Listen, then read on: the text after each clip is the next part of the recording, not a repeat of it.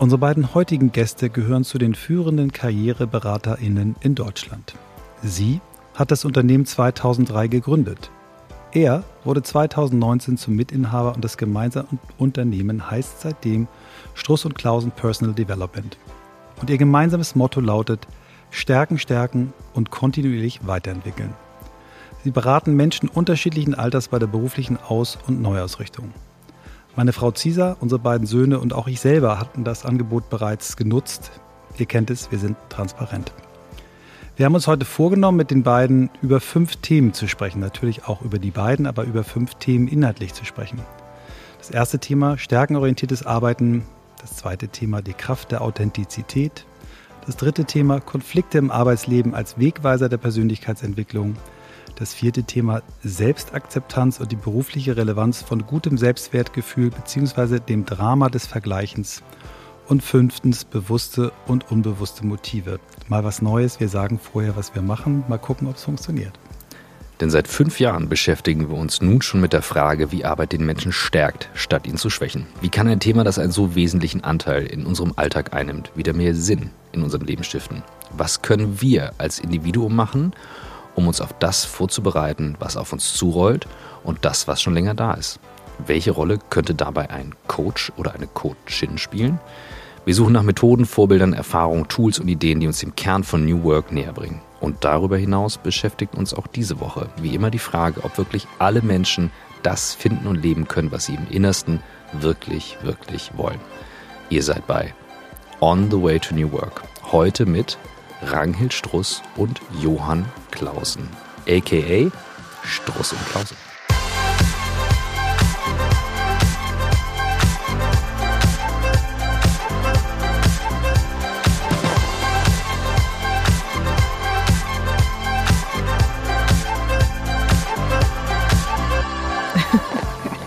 Ich habe es anders aufgeschrieben, aber ist auch cool. Oder auch von innen nach außen. Also schön, dass ihr zu, da seid.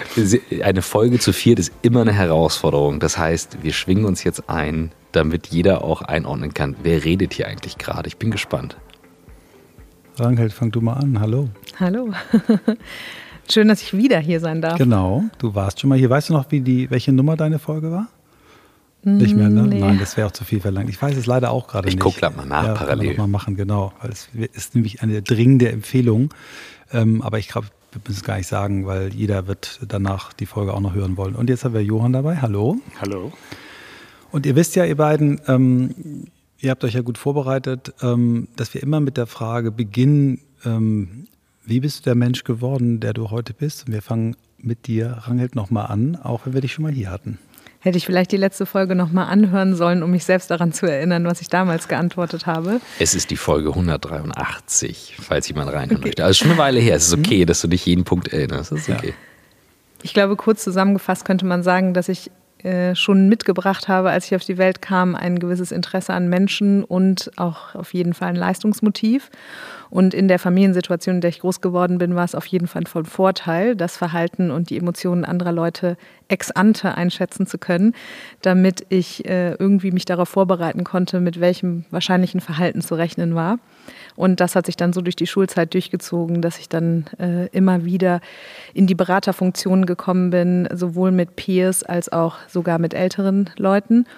Und das Unternehmerische hat sich auch ziemlich schnell gezeigt. Also erstens habe ich sehr früh angefangen zu arbeiten, zu babysitten und so weiter. Und dann habe ich in der Oberstufe so einen Nachhilfezirkel gegründet, wo ich dann auch schon Leute hatte, die für mich Nachhilfe gegeben haben. Von daher, glaube ich, war dieser Zusammenhang zwischen Psyche und Performance sehr früh da. Und dadurch, dass das irgendwie meine Leidenschaft war, habe ich, glaube ich, auch natürlicherweise, wir sprechen ja gleich über stärkenorientiertes Arbeiten, natürlicherweise auch inneren Antrieb gehabt, mich mehr und mehr damit zu beschäftigen. Und je mehr man dann irgendwas macht, desto mehr, glaube ich, ist man in einem Thema zu Hause und desto größer wird dann auch die Freude. Also das ist ja auch so ein gängiges Thema, dass man immer sagt, man muss seine Leidenschaft finden. Ich glaube, viel von Leidenschaft liegt auch darin, dass man eine Sache über längere Zeit macht und so in die Tiefe geht, mhm. dass man in Kongruenz zu seiner Persönlichkeit ein Feld findet, in dem man eben nicht nur Interesse hat, sondern vor allen Dingen auch gut ist. Wow, mhm. vielen Dank. Mhm.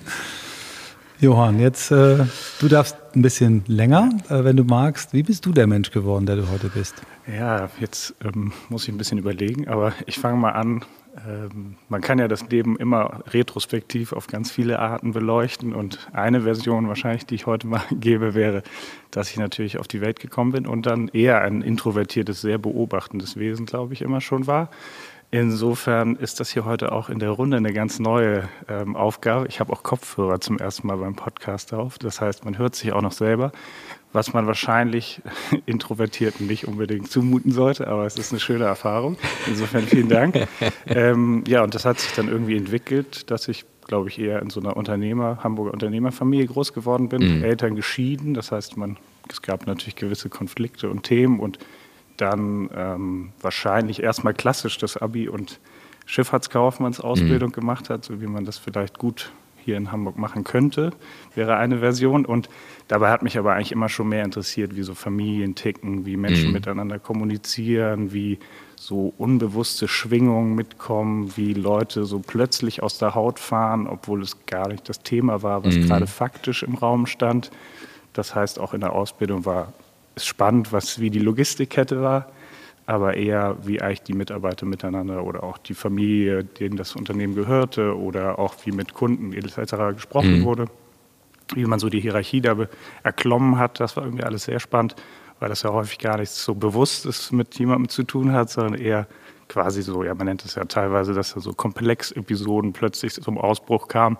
Das ist mir damals natürlich gar nicht bewusst gewesen, aber ich erinnere, meine eine Tante sagte mal, oh, du könntest eigentlich ein super Kinderpsychologe sein. Wow. Und ähm, Sie sollten die einstellen bei euch. Ja, ich meine, ein bisschen was mache ich ja jetzt immer noch in der Richtung, würde ich sagen. Absolut. Ja. Und ähm, insofern, das macht mir auch total Spaß. Dazu kann ich ja gleich noch kurz was sagen. Aber ja, genau. Und dann habe ich mich eigentlich irgendwann getraut, ah, ähm, ich muss doch irgendwie Psychologie und Wirtschaft verbinden. Mhm. Und da war ich dann schon ein bisschen älter. Heute hat man ja mal so einen kleinen Alters- und Zeitdruck. Der, würde ich sagen, hat sich eher noch ver... beschleunigt, und damals hatte ich dann irgendwie den Mut aufgewandt, glücklicherweise mit Rückendeckung eben noch Psychologie zu studieren. Und wie alt warst du da, wenn du sagst, ein bisschen älter? Ja, da war ich dann schon fünfundzwanzig. Also das ist, äh, finde ich jetzt im Nachhinein natürlich super, weil ich dann die Erfahrung hatte, auch gern zu lernen, mhm. mich gerne mit Menschen auseinanderzusetzen und so. Aber damals hatte ich dann eben schon Abi, Zivi gemacht. Das hat mich auch sehr geprägt, auch viel mit Menschen. Ähm, ähm, habe ich, ähm, genau, danach ein Jahr Jura studiert. Das erzähle ich auch nicht unbedingt jedem.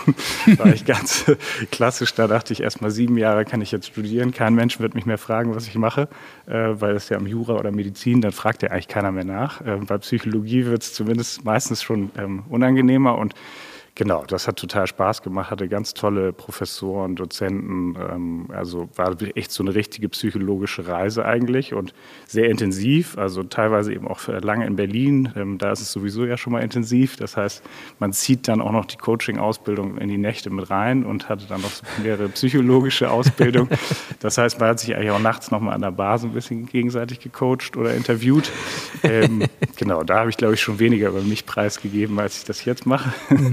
Insofern springe ich mal einmal. Und wir sind ja auch nur zu viert hier, also genau. Ist ja nicht viel in der Bar. Genau. Hört ja keiner man, zu. Man kommt auch langsam rein. Ja, ähm, genau. Und dann habe ich irgendwann, haben wir eigentlich durch einen Zufall äh, zueinander gefunden, und wir glauben ja beide nicht an Zufälle, sondern es war eigentlich eher irgendwie natürlich eine schöne, schicksalshafte Begegnung, die über eine Bekannte von uns beiden oder eine ehemalige Mitarbeiterin von Ragnhild und eben, wie es dann sich zeigte, ihr Mann, einer der besten Freunde meines Bruders ist, ähm, und die hatten aber irgendwie vorher beide noch gar nicht so explizit daran gedacht, dass wir vielleicht miteinander arbeiten könnten. Aber dann kam irgendwann eine Mail, hey, hast du dich lustig hier mal auf eine spezielle ähm, Stelle? Es war damals eigentlich eine Geschäftsführungsstelle mit eventuell auch Beratung durchführen. Und dann, genau, kam so eins zum anderen, und es war irgendwie total spannend. Und dann hat, ähm, hat Ragnhild mich irgendwann gefragt, ja, im Interview, wir haben uns ziemlich schnell geduzt, so nach einer Stunde, was eigentlich für Ragnhild in damaligen Zeiten, wer sie von damals kennt, ungewöhnlich war. Und ähm, genau, und dann hieß es eben, willst du mal eine Beratung machen? Oder willst du mal bei einer mitlaufen? Ja. Hm. Und dann ähm, sind wir da irgendwie zusammen eingestiegen, und das ist jetzt fünf Jahre her. Genau, ziemlich genau fünf Jahre. Oder eigentlich auf den Tag genau fünf Jahre. Nein. Ähm, insofern. zweiter Mai. zweiter Mai hast du angefangen. Ja, guck mal, das ist ja, das wie, unser, das ist ja wie wir den Podcast gestartet wir haben. Wir haben am ersten Mai zweitausendsiebzehn unseren Podcast gestartet. Ah, ja. Fünf ja. Jahre auch. Das ist jetzt ja Magic. Das haben wir wirklich nicht nee, gewusst. Nee, das war nicht geplant. Okay, ja. Stark. Aber ich habe noch Shampoos hier, also wir können ja. anstoßen. Das machen wir. Das ist, das ist gut.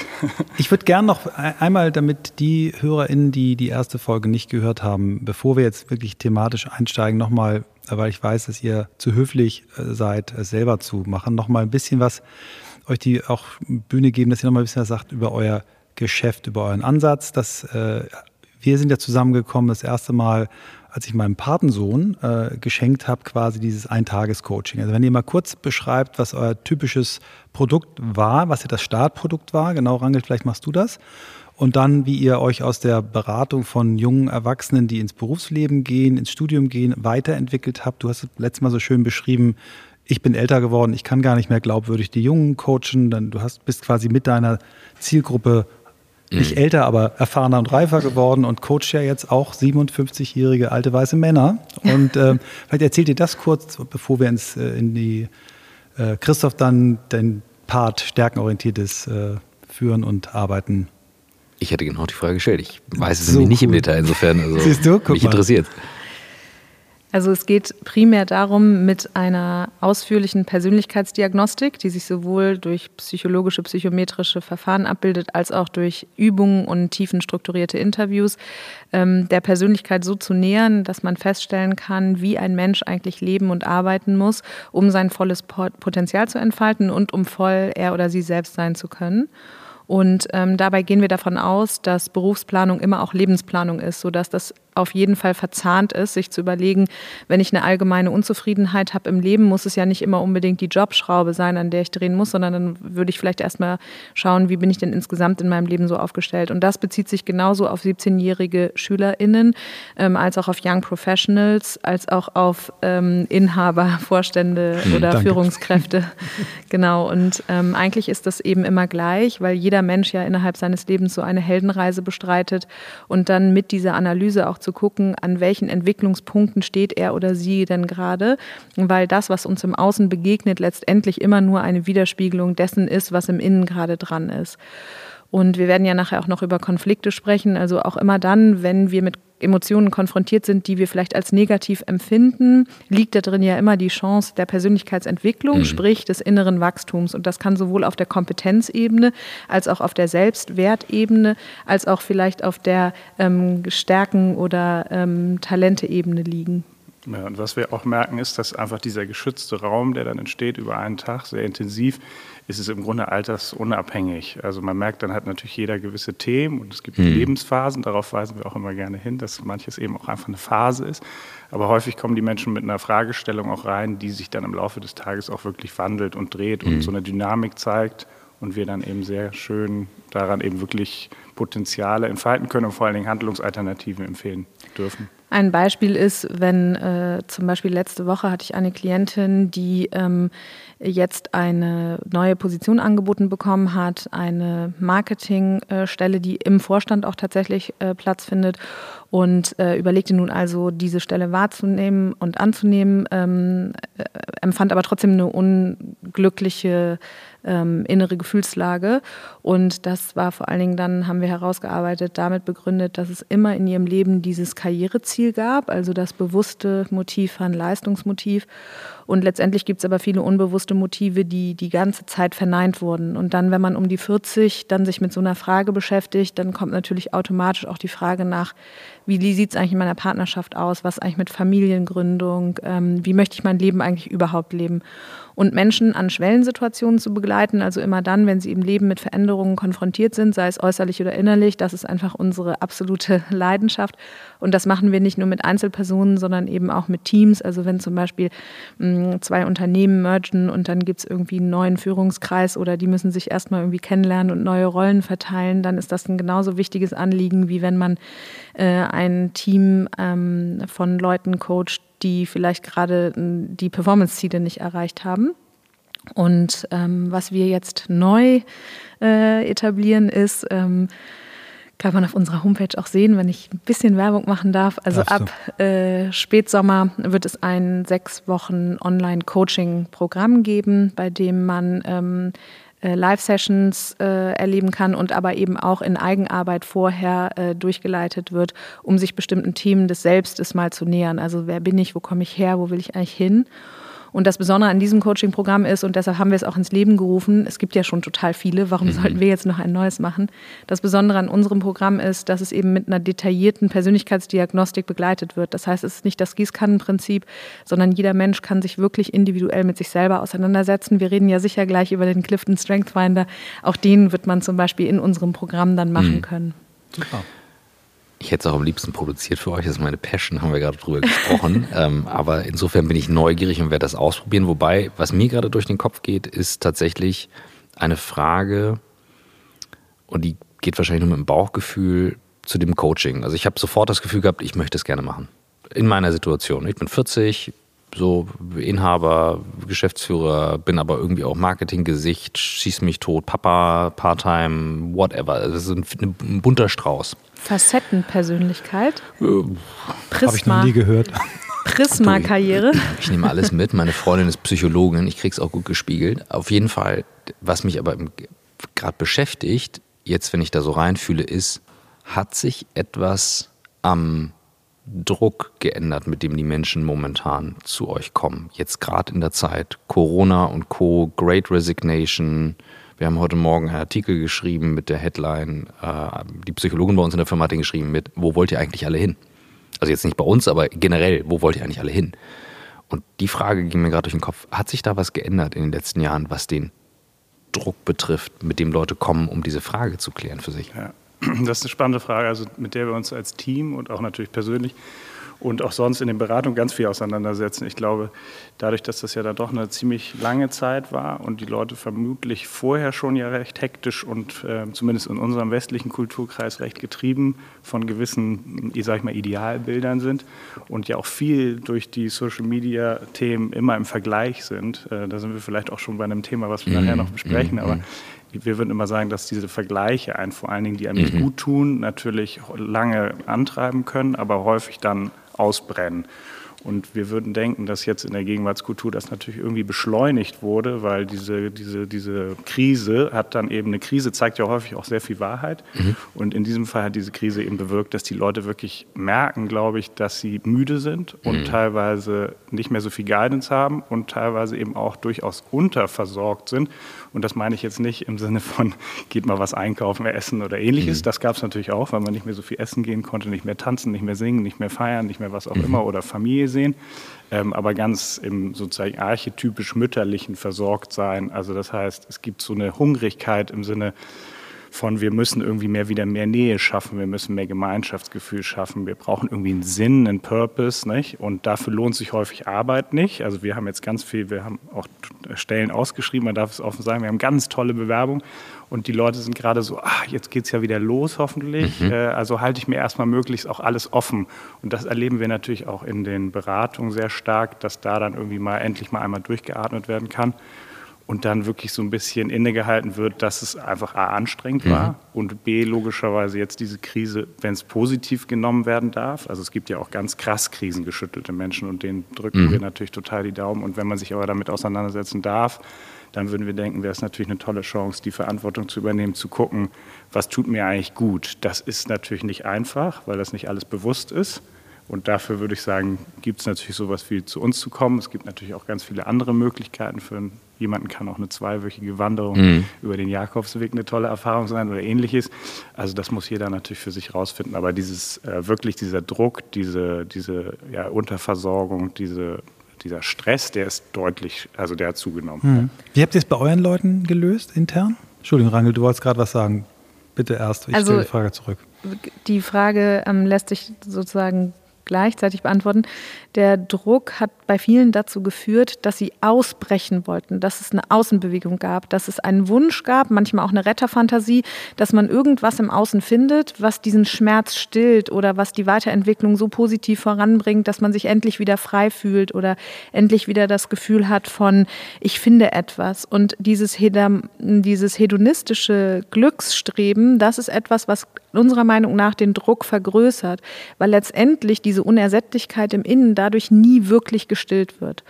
Und deshalb machen wir das auch genau so, wie wir das mit Kunden machen, mit unseren Mitarbeitenden auch, dass wir versuchen, ein eher eudaimonistisches Glücksstreben zu forcieren. Übersetzt mal das Fremdwort, ich kenne es nicht. Also im Gegensatz zum hedonistischen, wo ich davon ausgehe, dass von außen etwas konsumiert werden kann, was mich dann innen erfüllt, ist das eudaimonistische Glücksstreben eins, was äh, dir versucht beizubringen, einen guten Umgang mit dem Leben zu finden, anstatt zu, den Anspruch zu formulieren, dass das Leben an sich irgendwie bespaßend sein muss. Und ähm, wie wir das versuchen, ist uns natürlich auch nicht immer in allem gelungen, aber was wir von Herzen versuchen ist, ähm, eben diesen guten Umgang auch mit krisengeschüttelten Zeiten zu ähm, finden. Das heißt eben ganz viel die Gegenbewegung zu unterstützen, nämlich Vertrauen im Innen aufzubauen, die Sicherheit im Innen finden zu lassen, mehr das Verhältnis zu sich selbst zu stärken, weil es letztendlich das ist, was auch die Qualität der Beziehungen zu anderen bestimmt. Gleich geht's weiter mit On the Way to New Work und hier kommt unser Werbepartner für diese Folge und zwar handelt es sich um meinauto punkt de und ich bin großer Fan davon, denn unter meinauto.de slash on the way habt ihr die Möglichkeit, ein neues Elektroauto zu finden. Das ist nämlich normalerweise kompliziert. Du vergleichst Neuwagen auf den gängigen Portalen oder fährst von Händler zu Händler und Autokauf ist vor allem eins, nämlich Vertrauenssache. Und die Experten und Expertinnen von meinauto punkt de machen es dir leicht. Im größten deutschen Onlineshop für Neuwagen findest du dein Elektroauto digital und wählst zwischen Kauf, Finanzierung und Leasing. Hier findest du zahlreiche Deals zu unschlagbaren Preisen samt Umweltbonus. Und das ist wichtig, denn damit hast du kein Risiko und keine hohe Anzahlung. Denn bisher musstest du die staatliche Prämie von bis zu sechstausend Euro für E-Autos selbst vorstrecken. Und das bindet Kapital oder dauert Monate, bis du dein Geld zurückbekommst. So hast du vor, während und nach der Bestellung einen persönlichen Ansprechpartner und auf Wunsch bekommst du dein neues Auto bequem direkt vor die Haustür geliefert. Also, die neuesten E-Autos samt Versicherung, Wartungspaket und kostenfreier Zulassung findest du auf www.meinauto.de slash on the way. Und jetzt viel Spaß mit dem Rest der Folge. Wenn, um das jetzt einmal gedanklich in Denkkonzepte reinzupacken, mit denen wir auch zu tun haben, was jetzt New Work betrifft ähm, und so weiter, ist ja häufig eine Frage, und da haben wir heute Morgen auch was zugeschrieben, deswegen passt das einfach wie die Faust aufs Auge. Ich bin gerade echt begeistert, dass wir hier sitzen. Ähm, viele Menschen sagen, Arbeit muss mir ja Sinn stiften, es muss ja was geben. Und du hast es eigentlich gerade so formuliert, wenn ich es richtig übersetze, ich muss mir die Frage stellen, was gebe ich in die Arbeit oder ins Leben, um nachher etwas rauszubekommen? Also sinnstiftend ist ein großes Wort, was von vielen Leuten innerlich nicht wirklich mit einem passenden äh, Konzept gefüllt wird. Ja. Sinnstiftend ist eine Arbeit dann, wenn ich sie in einen übergeordneten Bedeutungszusammenhang für mich einordnen kann zum Beispiel, wenn ich gleichzeitig die Fähigkeit ähm, zugesagt bekomme, Autonomie äh, leben zu können, aber auch Anschluss finde. Mhm. Ähm, wenn ich, wie im New Work-Gedanken, sowohl freiheitlich sein kann, mhm. als auch in Verantwortung stehe. Ja. Und Sinn erleben, hat man festgestellt, ist vor allen Dingen dann positiv besetzt, wenn die Job-Person-Passung besonders gut ist. Das heißt, Sinn finde ich dann in meiner Arbeit, wenn ich das Gefühl habe, mit dem, was ich leiste, erstens voll ich selbst sein zu können, zweitens mein Potenzial ausschöpfen zu können und drittens das Gefühl von Wachstum erlebe. Viertens wäre natürlich gut, wenn das in solchen bedeutungsvollen Beziehungen stattfindet, dass auch das Außen erkennt, was ich tue und mir positive Rückmeldung dazu gibt. Wenn ich jetzt zum Beispiel, das ist ja ein Vorwurf, der immer wieder gemacht wird, das sei ein Luxusthema und nur Leute, die irgendwie hochgebildet sind, könnten sich mit solchen Sachen auseinandersetzen. Deshalb ein Beispiel, wenn ich zum Beispiel im Krankenhaus arbeite, da gibt es ähm, auch Untersuchungen drüber und äh, zum Beispiel Hausmeister bin oder ähm, bei dem, äh, in der, im Putzteam tätig bin, im Maintenance-Team, dann sind vor allen Dingen die Leute da besonders glücklich, die ihre Arbeit in einen übergeordneten mhm. Sinnzusammenhang stellen, die dann zum Beispiel sagen, ich trage dazu bei, dass die Gesundheit der Menschen gefördert wird oder ich trage dazu bei, dass ähm, die, das nächste Operationsteam in vollem Vertrauen hier in diesen Raum gehen kann, weil mhm. er keimfrei ist oder so, ne? Von daher ist das eine Sache, die, gerade wenn es um Job-Person-Passung geht, nicht immer nur an der Tätigkeit mhm. ausgerichtet ist, sondern die vor allen Dingen auch die Frage beantworten muss, ähm, habe habe ich das Gefühl, mit dem, was ich bin und was ich kann, hier einen Beitrag leisten zu können, ähm, in einer, äh, in einem Zusammenhang, den die Welt äh, sozusagen als Bedürfnis formuliert und wofür dann noch jemand bereit ist, mir auch Geld zu zahlen. Es gibt ja dieses japanische Prinzip Ikigai, Ikigai und das mh. ist eigentlich genau das, was die, diese Frage auch ja. aufgreift. Also das Ikigai-Konzept ähm, steht, auch in Buch. steht im Buch drin, genau, kann man mal nachlesen, kann man auch googeln. Auf ähm, welcher Seite denn? Also, Google es einfach jetzt, das ist scheiß drauf, Google es einfach, aber es ist spannend reinzugucken. Ich fand aber, ja komm, das, das ist, du hast völlig, ja. Nein, also, Entschuldigung. Also auf jeden Fall, das hilft als Einordnung sehr und das ist, das fand ich jetzt gerade sehr spannend, weil wir natürlich häufig diese Frage bekommen, was machen andere ähm, Jobs, wo man das Gefühl hat, das ist ein Luxus und so weiter und ich finde es äußerst spannend eben zu sehen, ähm, wir hatten gerade Julian Teig, einen, einen jungen Gründer, sehr erfolgreich, der sich dann mit einem sehr unzufriedenen Team hingesetzt hatte und erzählte die Geschichte und ist mit jedem eigentlich durchgegangen. Was ist eigentlich der Grund, warum du hier bist und das machst? Und das hat sich alles geändert. Er hat das einfach so aus, aus dem Gefühl rausgemacht, ohne Konzept dahinter. Da hat sich sehr, sehr viel geändert, ohne künstlich jetzt ein Ziel vorzusetzen. Genau, aber was das zeigt ist, und du warst ja von der Frage des Drucks ausgegangen, mhm. dass in dem Moment, wo du deinen Fokus mal ins Innen legst und dir diese Fragen wirklich für dich selber stellst, also in dem Moment, wo du einen Zusammenhang zwischen dir, deinem inneren Sein, deinem authentischen Sein und deiner Beschäftigung bzw. deiner Lebensgestaltung aufstellst, hast du ja überhaupt erstmal die Möglichkeit, etwas ins Bewusstsein zu holen. Mhm. Und in dem Moment, wo es im, im Bewusstsein ist, kannst du es erstens steuern und hast aber zweitens auch einen größeren Effekt ähm, in deinem allgemeinen Arbeitsleben, weil du dich tagtäglich daran ähm, erinnern kannst. Und warum das so wichtig ist, ist, ähm, weil dieser Druck und die Frage, wo lauft ihr denn alle hin aus eurem mhm. Artikel, die ist natürlich insofern wichtig, als dass man das Glück nicht im Außen findet. Wir haben viele Klienten, die eigentlich so ein bisschen diese Einstellung haben, the grass is always greener on the other side.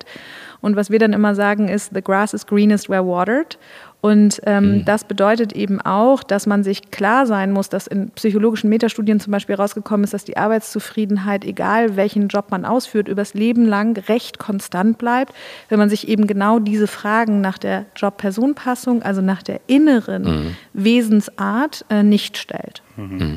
Und das Paradoxe ist ja auch, in der Glücksforschung haben wir häufig dann, ähm, in den Statistiken sind ja gar nicht die wohlhabendsten oder faktisch nach mhm. dem Bruttoinlandsprodukt die wohlhabendsten Ländern, die glücklichsten, sondern häufig haben die ja eben die Herausforderung dann zu gucken, eigentlich im Gefühl haben wir es alle verdient, wir wollen jetzt eben alle bestimmte Sachen erreichen und da immer wieder diese Verantwortung zu sich auch zu holen und zu sagen, hey, Ähm, was tut mir eigentlich gut? Und dann eben nicht zu sagen, weil die Herde, mit der ich gerade mitschwinge, quasi propagiert, alles tut mir gut. Also zum Beispiel auch New Work kann für viele auch Druck, also im ja. Extrem kann ja, ja auch natürlich. vieles total ja. auch Druck. Das finde ich immer wichtig mal zu sagen, weil das ist ja so ein Kontinuum und das für Menschen ja wie das Paradox, ich brauche Anbindung oder ich will Autonomie.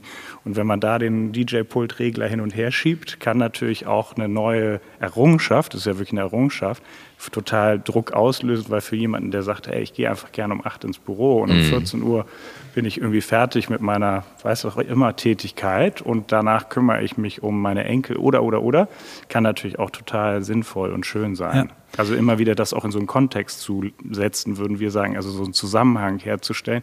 Und wir würden denken, durch einen Zusammenhang entsteht auch automatisch ein Sinn. Ich finde, du sagst Kontext, du hast gesagt Bedeutungszusammenhang und ich, wir kennen alle dieses Beispiel aus Amerika. J F Kennedy geht äh, auf dem NASA-Gelände rum, fragt einen Menschen, der da mit dem Besen steht, was machst du denn hier, was ist denn dein Job? Und er sagt, ich helfe, den ersten Mann auf den Mond zu bringen. Das macht jetzt Sinn mit dem, was ihr beide gesagt habt. Ne? Das ist so ein cheesy Beispiel, wenn wir denken, ah, die Amerikaner, aber es ist genau das, was du gesagt hast mit dem keimfreien Raum im Krankenhaus, wo der Mensch, der das sauber macht oder die Menschen, die das sauber machen, die Putzkräfte sind, genau das sagen und fühlen können. Und ich glaube, es ist die, die Aufgabe dann auch von Menschen, die Unternehmen führen, immer wieder klar zu machen, was ist denn dein Beitrag? Dein Beitrag ist nicht, dass du da äh, irgendeine Flüssigkeit in den Topf machst und schrubbst, sondern dein Beitrag ist, dass weniger Menschen sterben. Genau, und ein Satz, das ist ja, man, genau, ist cheesy und andererseits haben die U S-Amerikaner ja einen Vorteil, dass die nämlich intuitiv mehr in Bildern arbeiten, merkt mhm. man auch in der Filmindustrie oder in der Werbung, dass die da viel, viel intuitiver rangehen. Da gibt es einen großen Gap in der Gesellschaft sicherlich, aber was die machen, wenn das Bild trägt, übrigens in beide Richtungen, ne, mhm. positiv oder mhm. eben vielleicht auch ein bisschen destroying, ähm, ist das eben eins, was hält. Ja. Und das gibt letztlich auch Sinn. das wäre jetzt mein Wunsch an euch gewesen, das nochmal in ein Bild zu verpacken. Johann, du hattest gerade gesagt, eben die Mischung aus Autonomie, Selbstbestimmung, aber eben auch Anbindung und Führung und Guidance, und hattest in deiner Einleitung über dich auch ein bisschen was aus deiner Kindheit erzählt. Getrennte Eltern, auch vielleicht ein bisschen Unruhe und so weiter. Und jetzt sind das nun durchaus Muster, die ja viele auch Kinder betreffen. Kinder brauchen ja auch den Schoß, müssen dann auch wieder spielen gehen. Das ist ja eine wilde Mischung, die vielleicht auch nicht für alle Eltern leicht zu managen ist. ist äh, oder vielleicht bin ich der Einzige, der manchmal denkt so, holy cow, it's a lot. Ähm, wie tief sitzt das und wie gut kann ich das denn als dann vierzigjähriger noch angehen, um zu sagen, okay, ich erkenne dort, dass ich vielleicht eigentlich ein bisschen mehr von dem brauche und von dem. Das klingt wie ein ganz krasses Spannungsfeld. Ja, also da sind ja ganz viele Fragen drin. Ähm, Entschuldigung. Äh, nee, das ja, ist super, das ist super. Ich finde das spannend. Ich, wir könnten wahrscheinlich Tage hier sitzen, Entschuldigung, mhm. das ähm, ist ja unsere Leidenschaft. Also, wir können genau. essen. Wir würden erstmal positiv, genau, positiv würde ich sagen, ähm, ich habe neulich ein, ein Buch gelesen, von, das war jetzt von Verena Kast, einer Schweizer äh, Psychoanalytikerin, die eben gesagt hat, man kann Also man kann immer anfangen, und es lohnt sich auch immer anzufangen, äh, wenn eben eine gewisse Selbstakzeptanz mit reinkommt und natürlich auch nicht im Sinne von hätte, hätte, sondern ein gewisses äh, ja, ein Bewusstsein dafür, wo einen auch die Steps ja letztlich hingebracht haben, die man logischerweise nicht immer eigenständig treffen konnte. Und jetzt sind wir bei Kindern, die sind ja eben nicht umsonst Schutzbefohlene. Ähm, wir würden denken, ganz positiv und vielleicht manchmal naiv, dass da, glaube ich, das Wichtigste ist, dass es eine Art von guter Verbindung und Bindung gibt. Und ich jetzt aus meiner Erfahrung könnte nur sagen, dass ich der Meinung bin, dass es wichtiger ist, dass es ein authentisches Elternpaar, Verbindungsbeziehungs-, Gestaltungsprojekt gibt, mhm. sage ich mal, als dass es meinetwegen jemand eigentlich unglücklich verheiratet mhm. ist. Ich würde sagen, Kinder sind wie ein Schwamm, die, die saugen alles auf, die plappern alles nach, die konfrontieren einen ja manchmal mhm. netterweise auch mit Dingen, wo man denkt so, uh, äh, das wollte ich ja jetzt gar nicht mehr sein oder ähnliches mhm. und ähm, deswegen finde ich da, glaube ich, muss man wahrscheinlich, ist es wichtig, denke ich, wovon man die vielleicht fernhält, ist eher, wenn es wirklich richtig Clinch gibt mhm. oder und denen dann zu suggerieren, es wäre alles toll. Und ich glaube, das ist, würde ich denken, ich bin kein Kinderpsychologe, also trotz meiner Tante nicht, aber äh, fühle mich manchmal so. Ähm, und äh, aus der Ferne würden wir einfach sagen, diese echt intensive Verbindung zu einer Bezugsperson, die im Übrigen, sagen ja neue Forschung, noch nicht mal ein Elternteil mhm. sein müsste. Mhm. In unserer Welt würde das allerdings zu Eifersucht führen, muss man sich auch drüber im Klaren sein. Das muss man als Elternteil auch aushalten, wenn es irgendwie eine Tante oder einen Großvater mhm. oder jemanden gibt, dem das Kind einfach, kann auch eine, jemand sein, der als Hilfe ins Haus kommt, wo die einfach eine enge Verbindung Kenn ich zu ganz haben. Viele Beispiele. Ja. Und dann ist auch wichtig, das weiter zu begleiten. Das ist so gute An- und Abbind, also gute An- und Abnabelung, mhm. nennt man das ja eigentlich. Und das wäre dieser Prozess, wenn man eben von Autonomie mhm. zu ähm, eigentlich wieder einer guten Innen, also wie wenn wir eben viel unterwegs sind, wollen wir auch vielleicht wieder Wurzeln, wo wir hin zurückkommen können. Und so, glaube ich, ist das bei Kindern eigentlich auch und bei uns allen Menschen, denke ich, ist das innen drin. Unser Werbepartner in dieser Woche ist wieder das Unternehmen Athletic Greens. A G eins ist das Produkt. Und ihr findet alle Infos auf athletic greens dot com slash new work. Und wie schon in den letzten Folgen habt ihr ja gehört, dass es hier um das Thema geht, gesunder Start in den Morgen, jetzt passend im Frühling, wenn es Richtung Frühling und Sommer geht, die schlechten Gewohnheiten ablegen, gesunde neue Routinen rein. Und mit A G eins habt ihr ein Produkt, was aus fünfundsiebzig verschiedenen Vitaminen, Mineralstoffen, Botanicals, lebenden Kulturen und vielen weiteren Inhaltsstoffen aus echten Nahrungsmitteln besteht und was eben für den Kraftkick am Morgen sorgen kann. Unter anderem sind drin B zwölf und B sechs, was die Müdigkeit verringert, bei Ermüdung hilft, aber eben viele andere wichtige Nährstoffe, damit ihr für jedes Abenteuer gewappnet seid, was der New Work Alltag so zu bieten hat, kann ich aus eigener Erfahrung sagen. Ihr findet alle Infos auf athletic greens dot com slash new work. Vor allem bekommt ihr dort auch zu dem Abo, wenn ihr ein Abo abschließen wollt, ihr könnt es auch einmalig bestellen, aber zu dem Abo bekommt ihr dazu ein Jahresvorrat kostenlos an Vitamin D drei und fünf Travel Packs. Also sprich, zu dem Abo kriegt ihr kostenlos on top den Jahresvorrat an Vitamin D drei und fünf. Das Ganze auf athletic greens dot com slash new work. Und ihr habt eine sechzig Tage Geld-Zurück-Garantie. Also insofern ein sehr einfacher Weg, das Ganze mal auszuprobieren und jetzt gesund in den Rest des Jahres zu starten. Jetzt viel Spaß mit dem Rest der Folge. Ich versuche jetzt eine Überleitung, denn wir haben ja noch fünf Punkte, die wir gerne machen wollen. Und Christoph, deine Aufgabe ist jetzt, uns immer noch fünf bis sieben Minuten wieder weiterzuschicken, wenn ich zu lange rede. Also, Eltern haben ein Problem, dass sie in einer Gesellschaft leben, in der Kinder durch eine vorgestanzte Schulausbildung durch müssen. Jeder muss Mathe können, jeder muss Chemie können, Biologie können, Kunst können, jeder muss alles können am Anfang. Und ich finde, viel zu lang. Ich glaube, Spezialisierung vorher könnte einem Schulsystem helfen, das ist aber eine andere Diskussion. Es soll mir nur den Übergang zur Stärkenorientierung erleichtern. Martin Seligmann, der Begründer der positiven Psychologie, war einer der Vorreiter. Und äh, wie hieß noch der Clifton mit Vornamen? Kennt ihn einer den Vornamen, Herr Clifton? Egal, mit dem Clifton Strength Finder gehört, ist der andere große und ihr arbeitet damit, wir arbeiten damit. Lass uns mal über Stärkenorientierung reden. Ragnhild, willst du mal loslegen? Warum, wieso? Sollen wir uns an den Stärken orientieren und nicht die Schwächen ausgleichen? Also aus ganz pragmatischen Gründen, weil wenn ich mich auf etwas konzentriere, in dem ich sowieso schon ein Talent habe, das heißt eine Anlage, aus der heraus ich besonders gut mit vermehrtem Wissen und mit vermehrter Übung und Fähigkeiten eine Stärke rausbilden kann. Also wenn ich mich diesem Talent widme, dann habe ich die Chance, großartig zu werden, weil ich einfach durch mein Talent schon einen Vorsprung habe. Und das ist immer sinnvoller und, wie ich sagen würde, die dominante Strategie, als äh, sich auf etwas zu konzentrieren, was ich nicht so gut kann, weil egal wie viel Arbeit ich da reinstecke, ich kann dann maximal mittelmäßig werden. Und mit Talenten ist es so, nehmen wir zum Beispiel mal das Kommunikationstalent, das ist wie so eine Anlage, einen Samen, aus dem heraus dann eben mit Pflege, also mit guter Luft und Wasser und so weiter, ähm, eine Stärke werden kann. Und diese Stärke kann aber ganz unterschiedlich ausgebildet werden. Beispielsweise kann ein Komiker ein Kommunikationstalent haben, nämlich die Fähigkeit, ähm, gute Spannungsbögen aufzubauen, Inhalte gut in Worte zu fassen, vielleicht auch mit Humor zu versehen und dadurch eine hohe Anziehungskraft in seinem Erzählstil zu ähm, haben. Aber das kann zum Beispiel auch jemand sein, der vielleicht besonders gut therapeutisch arbeiten kann. Das kann ein Autor sein, das kann ein Sprecher sein, das kann vielleicht auch jemand sein, der... Ein Anwalt, ein genau, Starverteidiger. Ganz genau. Also wie man diese Anlage für sich selber in seinem Leben ausbaut, ist eben entsprechend des Wissens, was man sich aneignet, der Übung, die man vollzieht und die Fähigkeiten, die man damit verbindet, ähm, unterschiedlich. Ich glaube, eine Abgrenzung könnte mal helfen, weil wir hatten darüber diskutiert, weil ich habe Kommunikationsfähigkeit oder Talent auf zwei, glaube ich, oder sowas. Und dann wird mir immer nachgesagt, zum Beispiel an unserem Podcast-Geburtstag, ja, du bist ja ein natürlicher Networker. Sag ich, nee, überhaupt nicht.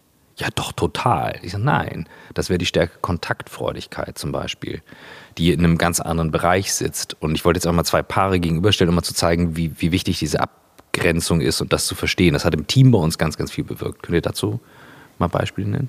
Erstmal ist das Schöne, dass du auf jeden Fall auch immer eine eigene Meinung hast. Das finde ich gut, weil nämlich mit Kommunikation kann man ja auch sagen, dass du eben in deiner Art gerne kommunizierst und ähm, äh, Kontakt können wir ja einmal kurz abgrenzen. Wahrscheinlich definitionstechnisch wäre das eben, ich trete gern mit vielen oder mit anderen mhm. oder vor allen Dingen auch neuen Leuten ähm, in einen Austausch, was dazu führen kann, wenn du mit deinem besten Freund auf eine Einladung gehst, dass der plötzlich gar nicht mehr gesehen ist, weil genau. der schon, yeah. aber dafür eben irgendwie sein, seine ganz vier, fünf Visitenkarten, wie man früher sagen würde, mit nach Hause mhm. genommen hat. Kommunikation, Kontakt in der Kombi, sagen Ragnhild und ich gerne, ist so wie das Marketier.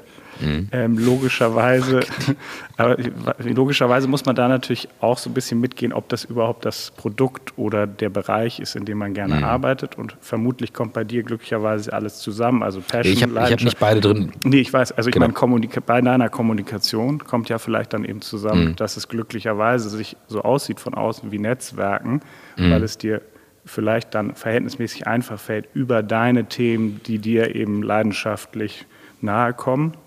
Also wir hätten jetzt dich jetzt beinahe schon gefragt, ob du bei uns ähm, auch unser Podcast-Studio aufbaust. Nee, ihr beiden habt so gute Podcast-Stimmen, ihr werdet das äh, ganz locker flockig ja, machen. Vielleicht werden wir dich trotzdem anrufen, aber das wäre Kommunikation.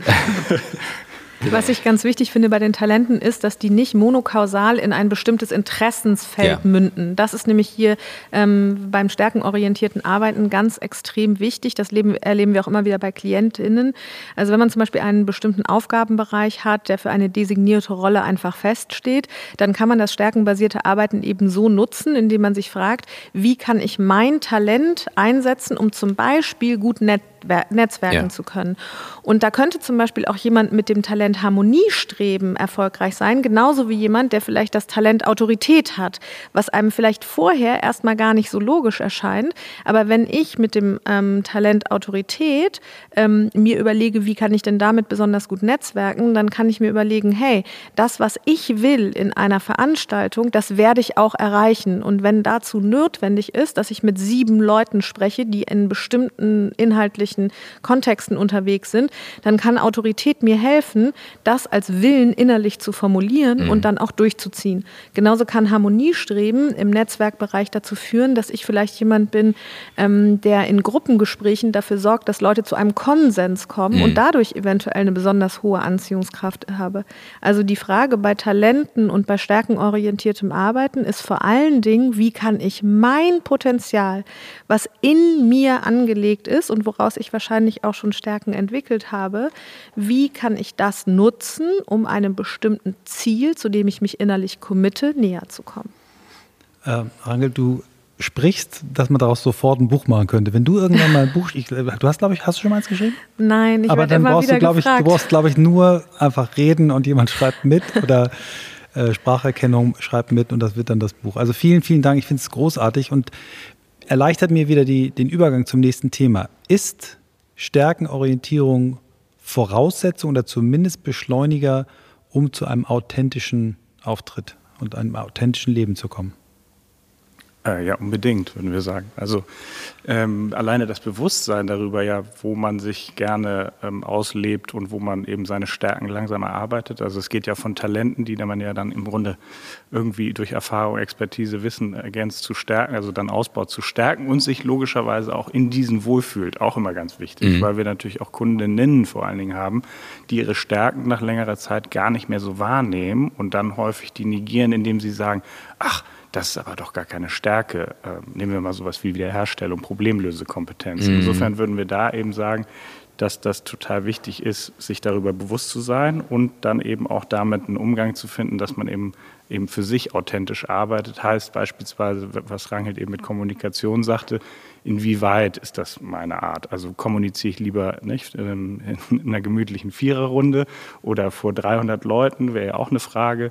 Oder es haben auch ganz viele ähm, Professoren, haben ja häufig auch Pro- äh, Kommunikation und die sind dann aber häufig auch trotzdem sehr introvertiert und das würde sich gar nicht ausschließen. Also das authentische Arbeiten, glaube ich, merkt man, wenn eigentlich im Arbeiten viel weniger Energie verbraucht wird, als man meinen würde. Mm. Und das ist ja in unserer Flow. Ähm, genau, Flow-Gefühl und in unserer natürlich ein bisschen deutschen Seele herausfordernd, weil da ja häufig immer viel Arbeit, es muss ein bisschen, nicht, früher waren es Arbeitszeiten und die Themen und ich glaube, da wäre auch gut, ein bisschen mehr authentisches Dasein hinzuentwickeln, dass man im Flow ja in kurzer Zeit, also A, sich die Zeit ganz fließend anfühlt und B, man mit viel weniger Einsatz eigentlich viel mehr erreichen kann. Und du sprachst ja gerade die Schule an, in der man natürlich in einem System verpflichtet ist, wo man sich das nicht besonders aussuchen kann, ob man nun auf den Stärkenfeldern arbeitet oder nicht. Im Arbeitsleben, um auf das Thema Authentizität zurückzukommen, ist Stärken und Talente zu analysieren ja nur ein Teil der Persönlichkeit. Also man könnte ja auch weitergehen und sagen, ich liste erstmal alle Eigenschaften auf, die ich eigentlich so habe. Ich setze mich mit meinen Motiven auseinander. Ich überlege mir, welche Werte und Visionen leiten und eigentlich mein Fühlen, Denken und Handeln und auch was für Interessen habe ich mhm. eigentlich. Und ähm, authentisches Arbeiten bedeutet als allererstes, sich mal mit einer tiefgehenden Persönlichkeitsdiagnostik auseinanderzusetzen, um vor allen Dingen auch unbewusste Anteile wieder hervorzuholen oder auch verschütt gegangene Anteile. Viel, äh, wir haben ja gerade schon die Kindheit angerissen, ähm, spielt sich in unseren Beratungen und Workshops auch auf dem Feld der Ressourcenarbeit, der Biografiearbeit ab. Also mal zu überlegen, wie war ich denn eigentlich als Kind, bevor ich durch irgendwelchen Peer-Pressure in eine bestimmte Richtung beeinflusst wurde. Ne? Das zum Beispiel auch mit diesem Thema Mathe hast du gerade angesprochen. Viele Leute, die zu uns in die Beratung kommen, haben auch im Erwachsenenalter immer noch das Gefühl, nee, also alles mit Zahlen kann ich irgendwie nicht, weil das konnte ich halt noch nie. Und das ist so ein Stigma aus der Schulzeit. Mhm. Wenn man dann aber mal näher hinguckt, ist das vielleicht gar nicht damit begründet, dass sie wirklich irgendwie eine Rechenschwäche hätten oder so, sondern dass das mit bestimmten Glaubenssätzen besetzt war und dass es tatsächlich eigentlich ein gutes Verständnis für logisch-analytisch schlussfolgerndes Denken gibt oder dass Mathe auf einmal gar kein Problem mehr ist, wenn man sich statisch überlegt, überlegen muss, wie viel Gewicht eine Säule verteilt und damit trägt, dann ist es auf einmal irgendwie angewandt und dann funktioniert Mathe auf einmal. Ne? Das heißt, auch in dieser Persönlichkeitsanalyse ist es extrem wichtig, sich mit inneren Überzeugungen, mit Glaubenssätzen oder auch mit überlieferten Aufträgen aus der Schule oder aus der Familie auseinanderzusetzen. Und authentisch bedeutet, ich kenne meine Struktur, zumindest in weiten Teilen, sodass, wie wir gerade auch schon sagten, mir bewusst bewusst ist, was ich, ähm, was mich auszeichnet, was ich an mir mag, womit ich vielleicht auch Probleme habe. Also Authentizität bedeutet auch, dass ich erkenne, was mich vielleicht triggert. Wir haben ja vorhin über Bindung und Autonomie mhm. gesprochen. Klassisches Beispiel, jemand kommt und regt sich wahnsinnig über seinen Vorgesetzten oder seine Vorgesetzte auf, äh, mit der Begründung, die will mich doch ärgern, die will mich klein halten, die will mich unterdrücken mit dem, was sie von mir verlangt und so. Das würde man dann, so wie Johann vorhin schon meinte, typisch eine Komplexepisode nennen. Das ist eben zum Beispiel eine Reaktion im Heute auf ein Problem von gestern, nämlich vielleicht ein Thema von Autonomie, von Unabhängigkeit und Unterwerfung, was ich eventuell in der Kindheit erfahren habe. Ja. Das heißt, Authentizität bedeutet, ähm, sowohl auf der positiven als auch auf der Schattenseite der Persönlichkeit mal ein bisschen Licht in das Unbewusste zu bringen, mhm. um dann eben auch die Möglichkeit zu haben, meinen Arbeitsplatz oder die Beziehungen, die ich pflege oder meine restlichen Lebensbereiche so zu gestalten, dass sie zu mir passen. Das Beispiel, was du gerade genannt hast, ähm, führt mich zur Überleitung zum dritten Thema. Mann, wie hast Nämlich, du das Nein, das so hat Ragnhild hat mir also einfach, die legt mir die Bälle hin, ich muss nur noch blind reintreten. Ähm, das Thema Konflikte und Konfliktfähigkeit. Christoph und ich äh, können viel, aber wir sind beide nicht so richtig geil im Konflikt austragen, aushalten. Wir nennen uns selber immer altes Ehepaar und wir haben echt auch einige dunkle äh, Kapitel gehabt. Wir werden immer besser, weil wir natürlich immer mehr Gäste auch haben, die uns tolle Beispiele geben, wie es geht, und von euch beiden hoffen wir uns natürlich nochmal wieder Impulse. Wie geht eigentlich guter Konflikt und warum ist Konflikt für euch ein wichtiges Thema? Ja, Konflikt ähm, ist ja erstmal, eigentlich würde man vermutlich sagen, dass Konflikte ja irgendwie eine, eine Form des Egos sind, was sich unbewusst durchdrängt und in irgendeiner Art der Meinung ist, sich unbewusst äh, in der Dynamik des, der Beziehungsgestaltung irgendwie nicht gesehen, nicht erkannt, nicht verstanden, etwas vielleicht äh, etwas spät zum Ausdruck zu bringen, was schon länger lodert oder was man vielleicht vorher mal so sagte, ach, Schwamm drüber, das machen wir noch zwei, drei Mal, Christoph, und dann gucken wir mal. Ja, und dann irgendwann platzt einem eben sprichwörtlich der Kragen. Und äh, dann ist es natürlich so, dann muss das Gegenüber aber ja auch deutlich irgendwie gelassen und resilient sein, um dann zu sagen, ach, Michael, so kenne ich dich zwar sonst nicht, aber das ist total in Ordnung, dass du jetzt quasi mir quasi gleich eine ballerst, ja? Geiles Beispiel. Übertrieben.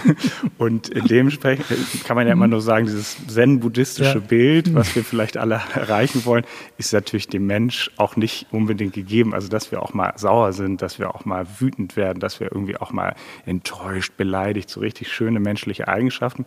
Da würden wir sagen, das ist total normal. Die Frage ist eben nur, bin ich mir dessen dann bewusst oder kann ich danach auch mal sagen, hey, ich habe ihr echt übertrieben oder das war irgendwie nicht nett von mir, ich habe dich dann irgendwie eiskalt abblitzen lassen oder nie wieder zurückgerufen.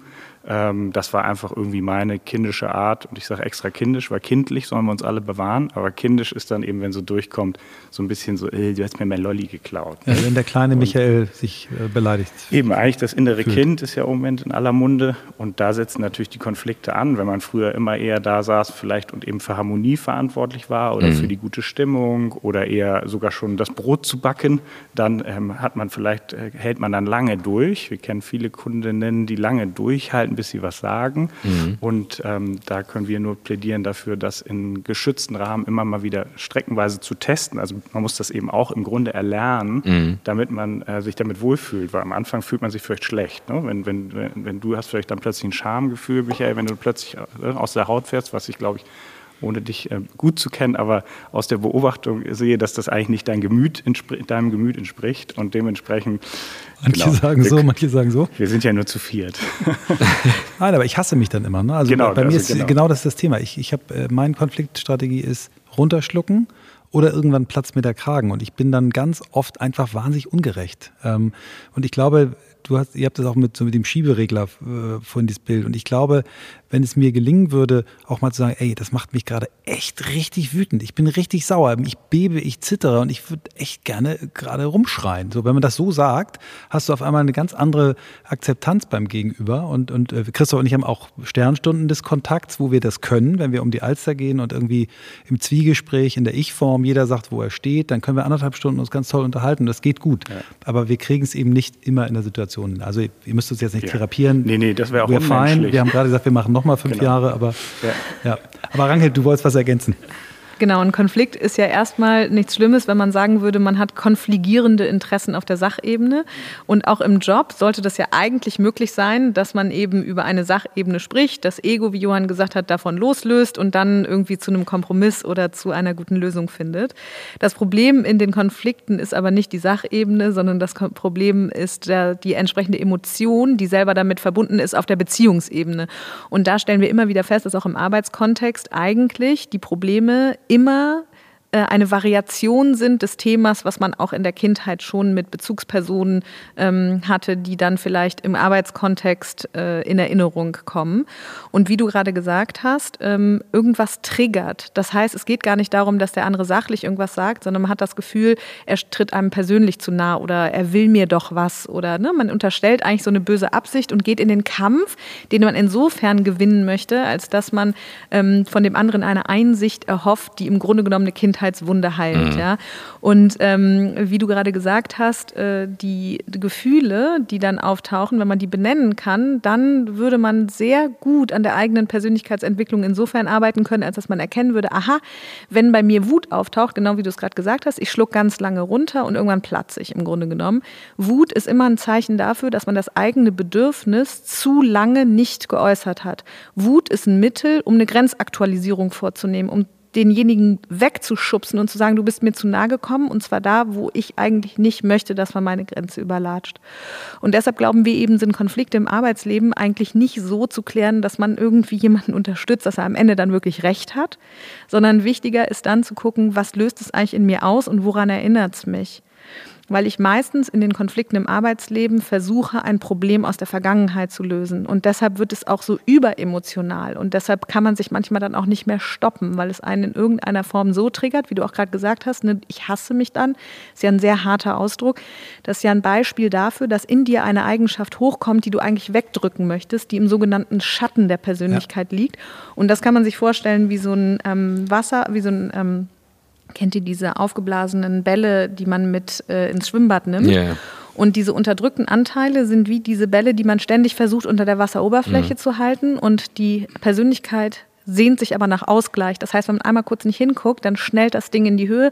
Und so ist es eben auch in diesem Konflikt dann, hier im Arbeitskontext, dass man sich überlegen müsste, okay, was will eigentlich meine Persönlichkeit mehr im Ausgleich leben? Denn wenn der Regler zu sehr auf Harmonie, Anpassung, ähm, runterschlucken, ne, sich nicht zeigen ist, dann ist es im Ausrasten ein super Beispiel dafür, dass wahrscheinlich im alltäglichen Leben ein bisschen mehr Ich, ein bisschen mehr Willensbekundung, ein bisschen mehr Grenze etabliert werden müsste. Genau, erstmal ist Wut ja Energie, also wenn man es positiv betrachtet, ja. ist es einfach eigentlich eine Kraft, die es dann gilt, in die richtige Bahn zu lenken. Und noch einen Satz nur zu dem von Christoph vorhin, dem Druck oder dem Stress mhm. der Kultur ähm, in den letzten zweieinhalb Jahren oder ähnlichem, da, da ist, merkt man natürlich auch diese irre Wut mhm. und diese, dass Leute eben sich gar nicht mehr richtig ausdrücken kann, worüber sie eigentlich alles wütend sind mhm. und das macht ja dann eben auch missverstanden, unverstanden, Unwohlsein et cetera und ähm, das gilt es jetzt wahrscheinlich so ein bisschen zu klären.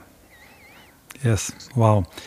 Wir kommen zum, schon zum vierten Thema und ich glaube, das passt, du hast das magisch, äh, hast du die Themen äh, gesetzt, Ragnhild, denn Selbstwertgefühl ist, glaube ich, eine gute Lebensversicherung, wenn wir an unserem Selbstwertgefühl arbeiten, an der Selbstwahrnehmung und dem Selbstwertgefühl, glaube ich, sind wir auch besser im, meine Frau sagt immer Kontakt, sagt mir, warum redest du immer von Konflikt, es ist Kontakt und Kontakt hat verschiedene Intensitäten und äh, können unangenehme Kontakte und angenehme sein. Erzählt uns mal ein bisschen was zum Thema Selbstwertgefühl und Vergleiche. Das ist ein super äh, Spruch übrigens, weil es genau, es gibt auch ja Kulturen, die in dem sozusagen in so mehr, sagen wir mal, die italienische Seele vielleicht, das klingt ja von, von wenn man es nicht sprechen kann, sehr laut und intensiv, bei spanischen äh, Mitmenschen ja auch und äh, das ist ja letztlich eine Form von Kontakt. Also mhm. wenn man die dann fragt, hey, worüber habt ihr eigentlich so spannend gesprochen? Ach, da ging es eigentlich nur über meine Schwester und die hat gerade einen neuen Freund und so eigentlich so Alltagsthemen, aber es ist irre energisch, mhm. irre mhm. energiegeladen und letztlich ist für uns so, huh, was passiert da? Aber es ist einfach eine tolle Art von Kontakt. Das vorweg vor Selbstwert. Wir haben ja gerade über Konflikte geredet und es gibt viele Psychologen, die der Meinung sind, dass alle Konflikte, die wir haben, letztendlich, also mit uns selbst und auch mit anderen, also dieses Unzufriedensein mit sich selbst und auch mit anderen, auf ein mangelndes Selbstwertgefühl zurückzuführen sind. Und Selbstwert ist erstmal der Wert, den ich mir als Person gebe. Und Selbstwertgefühl ist meine emotionale Reaktion darauf.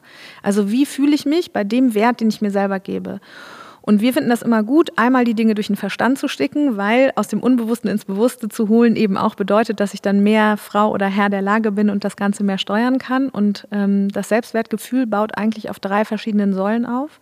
Das eine ist das Selbstbewusstsein, also sich bewusst zu sein, wer man eigentlich ist. Persönlichkeitsanalyse, darüber haben wir schon gesprochen. Wenn es gut läuft, und das ist hier auch Voraussetzung fürs Selbstwertgefühl, für ein gutes und unabhängiges, dann sollte das in einer Selbstakzeptanz münden. Also ich bin mir nicht nur in meiner selbst bewusst, sondern ich akzeptiere akzeptiere mich eben so, wie ich bin. Mhm. Die zweite Säule betrifft das Selbstvertrauen. Und was damit gemeint ist, ist, wie sehr spüre ich eigentlich innerlich Verlass auf meine eigenen Fähigkeiten. Also wir sind jetzt hier im Kompetenzbereich. Und das mhm. gilt nicht nur für ähm, irgendwie kognitive Kompetenz, Sachkompetenz, Fähigkeiten, Fertigkeiten, sondern es gilt auch für motivationale Kompetenz, für die Kompetenz, eigene Visionen aufzubauen, ähm, Werte zu formulieren. Und ähm, das ist nochmal unterteilt in äh, auf der einen Seite Selbstvertrauen, das habe ich, wenn ich über mich selber nachdenke und meine Fähigkeiten und Stärken. Und Selbstsicherheit bedeutet, dass ich dieses Vertrauen aufrechterhalten kann, wenn ich in der Gruppe bin. Das ist fürs, fürs Arbeiten total spannend, weil es ganz viele Leute gibt, die, wenn sie alleine arbeiten und mit einer Aufgabe eigenverantwortlich beschäftigt sind, vielleicht ein großes Kompetenzempfinden haben, dann aber, wenn sie es von einer Gruppe präsentieren müssen, auf einmal unsicher werden, ne? Also da kann man auch an zwei verschiedenen Bereichen ansetzen. Und der dritte Bereich, die dritte Säule ist die Selbstfürsorge, die Selbstliebe. Und das ist eine ganz wichtige Säule, weil das die Säule ist, bei der ich eben besonders viel Einfluss auch darauf habe, wie sich mein Selbstwertgefühl innerlich eigentlich aufstellt. Die Selbstfürsorge ähm, beeinflusst mein Selbstwertgefühl dann positiv, wenn ich mir die Frage stelle, was fühle, brauche und empfinde ich eigentlich? Was tut mir gut? Also wenn ich sozusagen eine Routine auch im Alltag ähm, etabliere, die für meine psychische und physische Gesundheit anhaltend sorgt, und zwar nicht immer erst dann, wenn ich schon vollkommen am Ende bin. Und wir haben eben viele KlientInnen, die in stressigen, hohen Positionen zu uns kommen und eigentlich schon im Burnout sind, sich das aufgrund der Rolle, die sie sich selber zuschreiben oder aufgrund des Selbstverständnisses, was sie formulieren, gar nicht selber eingestehen oder zugestehen. Und, und weil natürlich auch, dass, dass der Selbstwert sehr stark eben bildhaft an dem Idealbild eben gekoppelt mhm. ist. Voll. Und das fängt dann natürlich an, eben da sind wir auch nochmal bei authentischem Dasein. Man merkt das häufig, dass man sich irgendwann unwohl fühlt. Es kostet alles sehr viel Kraft. Man wird vielleicht wirklich gestresster. Die Reißleine wird kürzer. Mhm. Und das ist jetzt noch mehr zugespitzt zu sehen, dadurch, dass einfach die Kultur irresensitiv jetzt geworden ist durch diese, auch ängstlicher und auch sensibler. Nehmen wir durchaus, sind wir viel durchlässiger geworden, würde ich denken, also ein bisschen manchmal wie Pergamentpapier. Und da ist es natürlich gut, das Selbstwertgefühl zu stärken und die Selbstwirksamkeit, und andererseits aber manchmal auch zu denken, don't take it too personal, weil manchmal hat es auch nichts mit einem zu tun. Mhm. Da darf man auch sagen, hey, ja. der war jetzt irgendwie auf dem falschen, aus der falschen, ne, Planeten. Bei dem Thema Burnout, mir ging gerade durch den Kopf, weil du auch sagtest, sich selber fühlen, zu merken, reinzuspüren. Das Leben hat auch, also empfinde ich zumindest, gewisse Zwänge, wenn es darum geht zu wissen, Kinder, Johann, du hattest es gesagt, ne, die sind Schutzbefohlene zu Recht, das heißt, da ist eine Priorität drauf. Jeder hat eine Meinung zu, wir haben sehr starke Meinungen, wie Rollenbilder geprägt sind nach wie vor, auch ein Druck. Ist dann, wenn der Druck irgendwann zu groß ist, und du hattest jetzt gerade Burnout angeteasert, die Gleichgültigkeit in Emotionen, wo man dann irgendwann sagt, so, uff, dann ganz ehrlich, dann lege ich mich jetzt einfach, so, dann, also weiß ich auch nicht, also. Ist das, oder wie, wie kommen dann solche, weil meistens sind es ja die High-Performer, die dann zusammenklappen. Also äh, wie bei Burnout, äh, wie bei allen anderen äh, Dingen und Zuständen auch, ist Burnout ganz stark persönlichkeitsabhängig. Also mhm. es gibt auch Leute, deren Burnout erstmal gar nicht auffällt, weil sie als ähm, Stresskompensationsmechanismus vielleicht noch mehr Leistungsorientierung an den Tag legen. Mhm. Oder ähm, man merkt es auch nicht, weil sie sich total zurückziehen und nur noch nach außen eine bestimmte Maske darstellen. Ähm, aber was du ansprichst, ist eben dieser Vergleich mit Idealen, den ja, ja auch ähm, Johann gerade schon angemerkt hatte. Ähm, es gibt im Selbstwertgefühl ein ganz wichtiges Gebot, und das ist das elfte Gebot, hat meine Mutter immer gesagt, du sollst nicht vergleichen, mhm. weil es eben gar nicht darum geht, was andere Leute mit ihren Kindern machen oder welche Position andere bestreiten oder wie viele Stunden die arbeiten oder so, sondern es geht darum, sich zu fragen, was tut mir gut, und da ist vor allen Dingen auch nicht die Frage entscheidend, was kann ich leisten, denn in unserer Leistungsgesellschaft ist es so, dass das Maß dessen, was wir glauben leisten zu können, häufig weit über dem liegt, was uns noch genug Energie geben würde. Und deshalb ähm, halten wir diese Vergleiche auf der einen Seite mit einem gesellschaftlichen Ideal und auf der anderen Seite auch mit konkreten Personen aus unserem Umfeld für vollkommen falsch, weil es letztendlich darum geht, im eigenen Leben ongoing dafür zu sorgen, dass die Energiefresser nicht größer sind als die Energiespender. Mhm. Und jetzt hast du deine Kinder angesprochen. Das klassische Prinzip der Selbstfürsorge ist das aus dem Flugzeug. Du musst dir eben erst mhm. selber die Maske aufsetzen, weil du sonst langfristig nicht anderen helfen können wirst. Und auch mal zu sagen, dass das logischerweise schwer ist und herausfordernd, weil mhm. das klingt natürlich Voll. immer so nett in so einem äh, schönen, also vielen Dank für, für diesen tollen Podcast hier, dass wir da ein bisschen was zu sagen dürfen. Ähm, das ist eben natürlich totaler Stress und mhm. äh, gleichzeitig aber eben auch da, dieses Ideal ist letztlich eigentlich ja unmenschlich, weil es ein Ideal ist, es eigentlich nie zu erreichen. Dementsprechend hecheln wir dem hinterher. Ja. Und da wäre Selbstakzeptanz dann wieder auch zu sagen, hey, also mhm. ich mache das, was ich für heute gut machen kann, und alles, wenn da mal was schief geht, mhm. ist auch in Ordnung. Du hast es vorhin gesagt, Johann, ähm, dass äh, Geld eben nicht glücklich macht. Bis zu einem bestimmten Punkt macht Geld glücklicher. Also du hast diese Studien bis fünfundsechzigtausend Euro. Genau. Ich hatte siebzig im Kopf, fünfundsechzigtausend Euro, ich glaube, und danach es wird immer mehr. Ja, wahrscheinlich inflationsbereinigt sind wir jetzt bei achtzig, aber egal. Ähm, deswegen finde ich es gut. Also Vergleichen äh, ist ja nicht nur Vergleichen mit dem Ideal, sondern auch Vergleichen mit den anderen. Und ähm, ja, und die Frage auch, ähm, was verspreche ich mir von dem, was ich von außen erhoffe? Weil wir ja viel in einem Wenn-Dann leben. Das ist auch dieser Druck der Leistungsgesellschaft. Ich muss nur noch das und das machen und dann wird sich ein Gefühlszustand einstellen. Und dagegen versuchen wir eben auch in unseren Workshops, in unseren Beratungen und auch mit dem Online-Coaching-Produkt äh, gegen anzuwirken. Denn es ist eigentlich nach dem Gesetz der Anziehung und der Schwingung eher so, dass ich mich erst fragen muss, welches Gefühl möchte ich eigentlich empfinden? Was erhoffe ich mir von mehr Einkommen, von mehr Freizeit, von flexibleren Arbeitszeiten, von schöneren Reisen, von einem besseren Auto. Mhm. Was will ich damit eigentlich bekommen? Denn letztendlich wollen wir ein Ziel nicht fürs Ziel erreichen, sondern für das Gefühl, was es in uns äh, auslöst, beziehungsweise was wir hoffen, dass es in uns auslöst. Und das Prinzip der Anziehung bedeutet eigentlich, ich muss mich erstmal selber in die Art der Schwingung bringen von dem, was ich mir erhoffe durch meine Ziele. Das bedeutet, ich muss mich nach dem Gefühl fragen, was ich erreichen möchte. Und so ist es mit der Selbstfürsorge auch. Selbstfürsorge ist dafür da, ein inneres Gefühl der Zufriedenheit, der Selbstzugewandtheit, des liebevollen Umgangs mit sich selbst zu kreieren. Ihr habt ein Bild vor Augen gerade, wo ich denke so... Wir hatten vorhin gesprochen, wo wollt ihr alle hin? Und ich frage mich manchmal, was ist das Ziel? Also wenn du sagst, du willst das Leben möglichst schnell abhaken und leben, dann könntest du irgendwann sagen, irgendwann ist vorbei, weil wir gehen ja alle ohne irgendwas. Das, glaube ich, hat noch niemand anders belegt, kann man noch niemand zurück, könnte also auch noch niemand sagen, wie es anders ist. Und zu akzeptieren, dass es so ist, in diesem Spannungsfeld, in dem gleichzeitig aber auch trotzdem Zwischenziele wichtig sind, und zu sagen, okay, ich mache es für mich und bleib bei mir, ist gefühlt die höchste Kunst. Also das, was ihr gerade beschreibt mit dem Vergleich in einer Zeit, in der an jeder Ecke über jeden Stream irgendwas reinkommt. Jetzt geht's auf LinkedIn los, jetzt machen wir alle einen Podcast und teilen die Sachen raus. Es ist wirklich schwierig, das nicht zu tun. Aber wenn das Gefühl, was der Vergleich dann induziert, eventuell Neid ist oder Sehnsucht oder so, dann kann ich mich mit dem Gefühl ja auseinandersetzen und mir überlegen, okay, auf was macht es mich aufmerksam in meinem Inneren, was meine Persönlichkeit ja. vielleicht heilen oder weiterentwickeln möchte. Wenn ich jetzt auf jeden Podcast anspringe, der neu auf den Markt kommt und irgendwie so ein Gefühl von Mangel dann habe, ähm, dann könnte ich mich damit auseinandersetzen, mich zu fragen, was könnte ich selber in die mhm. Welt bringen, damit ich dieses Gefühl von Mangel erlöse? Und jetzt kommt genau meine Frage, die daraufhin abzielt. Mir fällt es total schwer, diese Rollen unter einen Hut zu bringen, sage ich ganz ehrlich. Mit ähm, Papa, ähm, Firma, Partner, Ex-Partner. Es ist eine wilde Mischung. Und wenn ich so Abende wie gestern hatte, dann sitze ich auf der Bettkante, Kinder liegen im Bett, war, war ging super, freue mich auf den nächsten Morgen.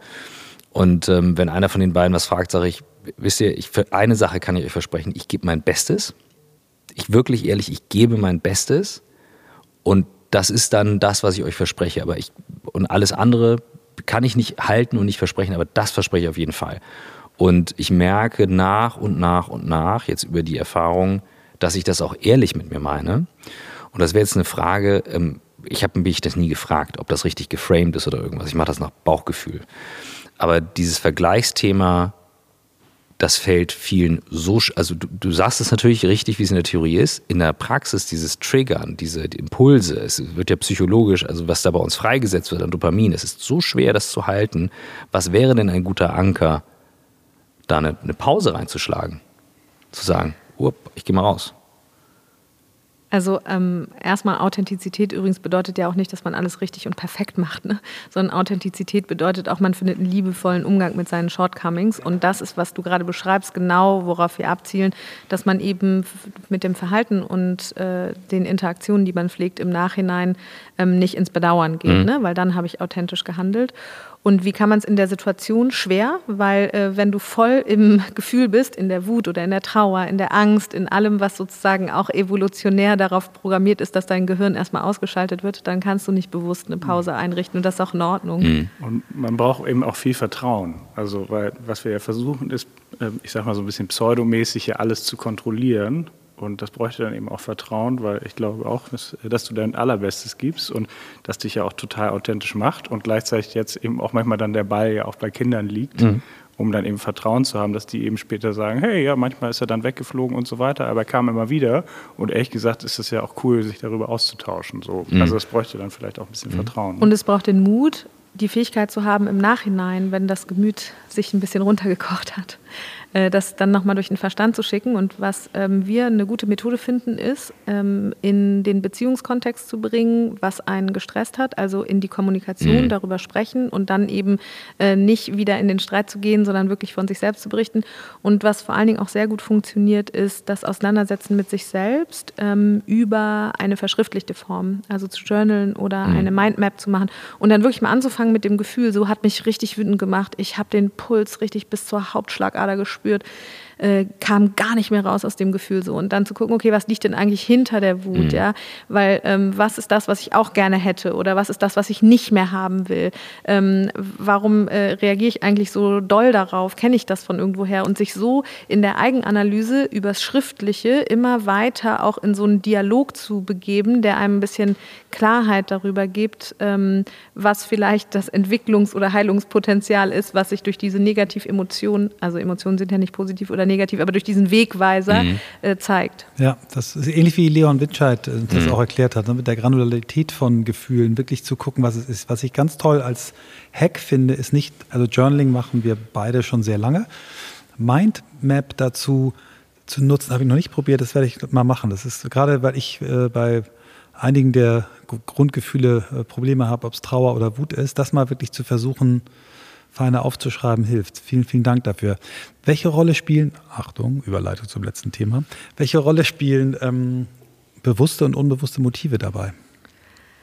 Vor allen Dingen über das Thema, ähm, was wir vorhin gesprochen haben, kann man darüber eine Brücke schlagen, also Burnout zum Beispiel. Viele Leute kommen zu uns in die Beratung und haben ein bewusstes Statusmotiv oder ein bewusstes Leistungsmotiv.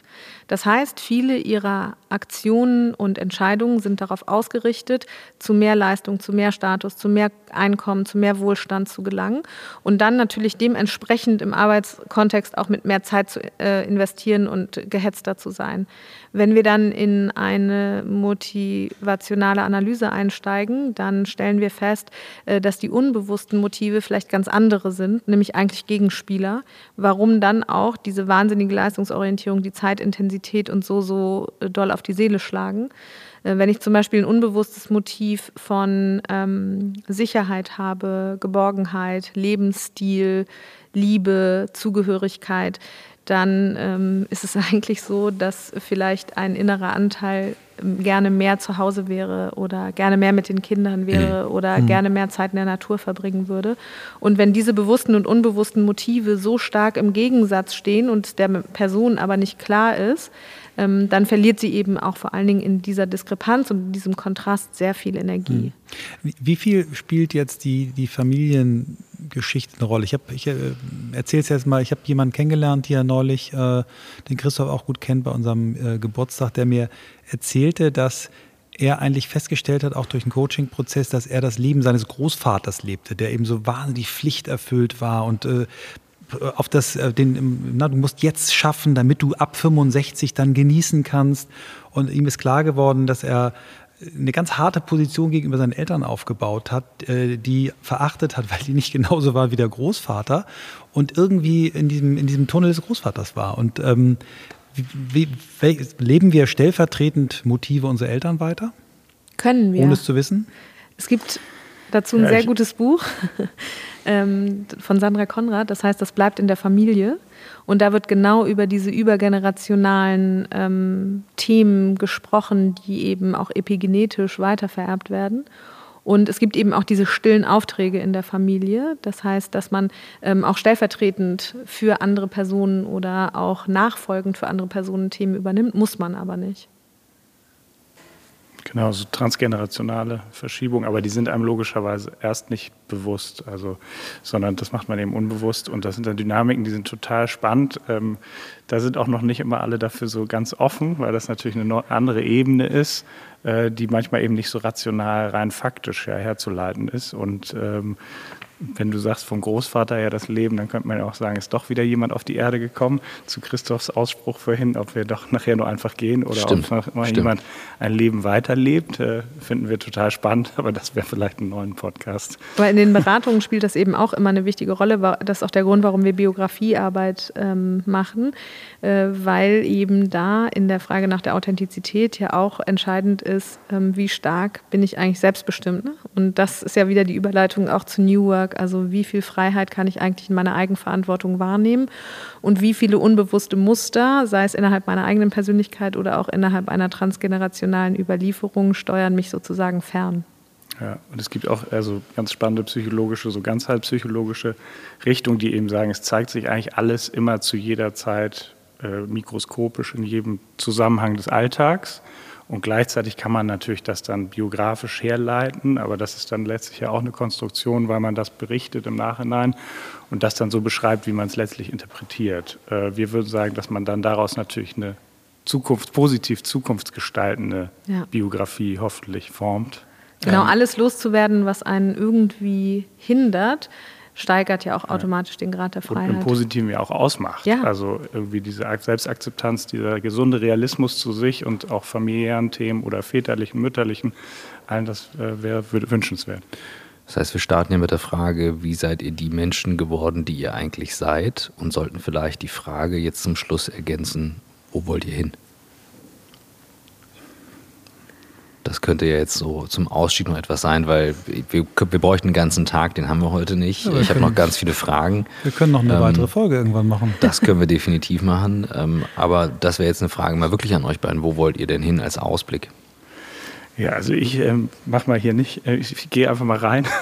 äh, ich würde mir, glaube ich, häufig mehr, äh, mehr, wirklich mehr Gelassenheit im Sinne von, äh, ich bin doch, hab, manchmal habe ich eine innerliche misanthropische Ader, die, äh, die man so vordergründig natürlich nicht so merkt, aber die mich manchmal, also ich nehme viel so Energien von der Welt mhm. und von Umschwüngen und wie Menschen so drauf sind und wie es denen geht, da nehme ich sehr viel auf und äh, da würde ich mir, glaube ich, gerne manchmal noch so ein bisschen mehr dieses irgendwie vielleicht einfach eben im Menschlichen loslassen und so ein bisschen Zen, sagte ein alter Dozent immer, er wäre jetzt, würde jetzt Zen-Mönch oder Zen-Buddhist werden, mhm. das finde ich ein schönes Bild. Und sonst äh, hoffen wir, dass wir all unsere, oder ich hoffe, dass wir die schönen Energien, also dass wir es auch bei der Arbeit, die ja auch gleichzeitig Leidenschaft ist, alles irgendwie auch so reinbringen können. Und ich wünsche mir immer total, dass es auch so einen redlichen, vertrauensvollen Austausch gibt zwischen eben auch bei uns, dass Menschen anfangen und mhm. dann auch durchaus wieder gehen und das aber so in einem ganz schönen Gestaltungsprozess. Mhm. Das ist vielleicht ein bisschen naiv, aber das wäre toll. Ich glaube, ich wünsche mir was ganz Ähnliches, also noch ähm, so stark an meiner Authentizität zu arbeiten, dass ich meine innere Stimme auch in den leisen, ganz leisen Tönen höre und nicht nur in den lauten, weil ich glaube, manchmal gibt einem das Leben von außen ganz schön dollen Schubs, äh, wenn man die Stimmen in, im Innen nicht so gehört hat. Dafür würde ich mir auch wünschen, dass ich meine Schatten so weit auflöse, dass ich vielleicht mit, nicht mit meinen äh, Go-to-Negativmustern, was bei mir zum Beispiel eher Wut oder auch Kühle wäre, reagieren muss, sondern dass ich äh, eben eine Gelassenheit entwickle, die, apropos, wo wollt ihr hin, mir dann die Möglichkeit gibt, noch mehr zum Werkzeug zu werden, um mehr Geist in die materielle Welt zu tragen und eben auch andere Menschen dabei zu unterstützen, ähm, voll ihrer eigenen inneren Stimme zu folgen. Christoph, du hast die neue zweite Signature-Frage gerade geboren. Ich würde jetzt vorschlagen, das machen wir jetzt immer so, dass wir zum Schluss diese Frage stellen. Ich finde, das ist wunderbar abgebunden, beziehungsweise unsere Gäste haben es mit den Antworten wunderbar abgebunden. Wir danken euch ganz, ganz herzlich für eure Zeit. Wir würden euch gerne jedem ein Buch schenken. Wir haben gerade ein Buch geschrieben. Ach so. Ähm, und, äh, würden wir uns hatten freuen. Das natürlich schon bestellt. Oh ja, aber ihr kriegt, wenn ihr möchtet, noch eins mit, mit Widmung gut, hier. Und gerne. Wenn ihr Vielen Lust Dank. Habt, uns irgendwann mal, falls ihr mal reingelesen habt, man kann auch die Kapitel eins lesen, uns Feedback zu geben, freuen wir uns sehr. Vielen Dank für die erneute Einladung. Ich muss sagen, hier in The House of New Work, äh, ganz tolle Atmosphäre. Kann ich auch nur jedem empfehlen, sich das mal anzugucken. Man kann es auch buchen, habe ich gehört. Also äh, es war sehr schön. Vielen Dank. Ja, vielen Dank. Danke euch. So, manchmal ist das ja so, dass ähm, die Gäste schnell weg müssen und auch Christoph oder ich schnell weg müssen. Ich habe mir vorgenommen, gar nicht mehr schnell weg zu müssen, und äh, heute bin ich der Einzige, der nicht schnell weg musste, und deswegen mache ich unseren typischen Nachklapper jetzt alleine. Ähm, ja, für mich war das eine wunderbare Folge, weil sowohl Ragnhild als auch Johann ähm, das, was sie predigen, selber machen. Ne? Die haben eine Selbstwahrnehmung, die wirklich funktioniert, und damit auch eine Selbstfürsorge, die gut funktioniert. Und das, was die beiden mit ihrem Unternehmen da hingekriegt haben, finde ich großartig. Ich glaube, es sind zwanzig Beraterinnen und Berater. Und streng genommen ist das natürlich eine Konkurrenz zu dem, was ähm, Swanti und ich mit unserer Firma machen, aber ähm, natürlich auch irgendwie wieder nicht. Und äh, es sind, wir sind quasi like-minded people, die alle versuchen, ähm, ja, Arbeit zu etwas machen, was den Menschen stärkt. Auch wenn sie es so nicht draufschreiben auf ihre Firma, aber sie wollen auch das. Und ähm, ja, für diejenigen unter euch Hörerinnen und Hörern, die ähm, in diesem Arbeitsfeld arbeiten und sich vielleicht nach neuen Jobs umschauen. Wir hören immer wieder, dass gerade eine ganz, ganz große Umorientierungswelle ist. Die beiden stellen ein. Guckt mal auf deren Seite, Struss und Claussen, und guckt auch mal in den, oder hört auch mal in den Podcast rein. Er heißt, glaube ich, von innen nach außen Struss und Claussen, wenn ich es richtig vorhin mitgeplottet habe. Und ansonsten bleibt uns treu. Hört weiter unseren Podcast, schreibt ab und zu vielleicht auch, wenn ihr mal Lust habt, eine Bewertung. Nach fünf Jahren können wir mal wieder ein paar frische Bewertungen auf den Podcast-Plattformen brauchen. Kauft weiter unser Buch. Es ist wirklich großartig, wie viele äh, schon von euch uns das Vertrauen geschenkt haben. Die erste Auflage mit viertausendfünfhundert Büchern ist weg. Ähm, der Nachdruck, äh, also in den Handel verkauft und auch schon fast abverkauft, und der Nachdruck ist äh, fast fertig. Wir sind super, super glücklich. Wir sind diese Woche auf Platz vierzehn im Manager-Magazin-Ranking. In verschiedenen anderen Rankings tauchen wir auf, auch bei Amazon. Also vielen, vielen Dank für all das, was ihr uns äh, ja, schon gegeben habt. Und ähm, lasst uns gemeinsam weiterarbeiten, damit Arbeit zu etwas wird, was den Menschen stärkt.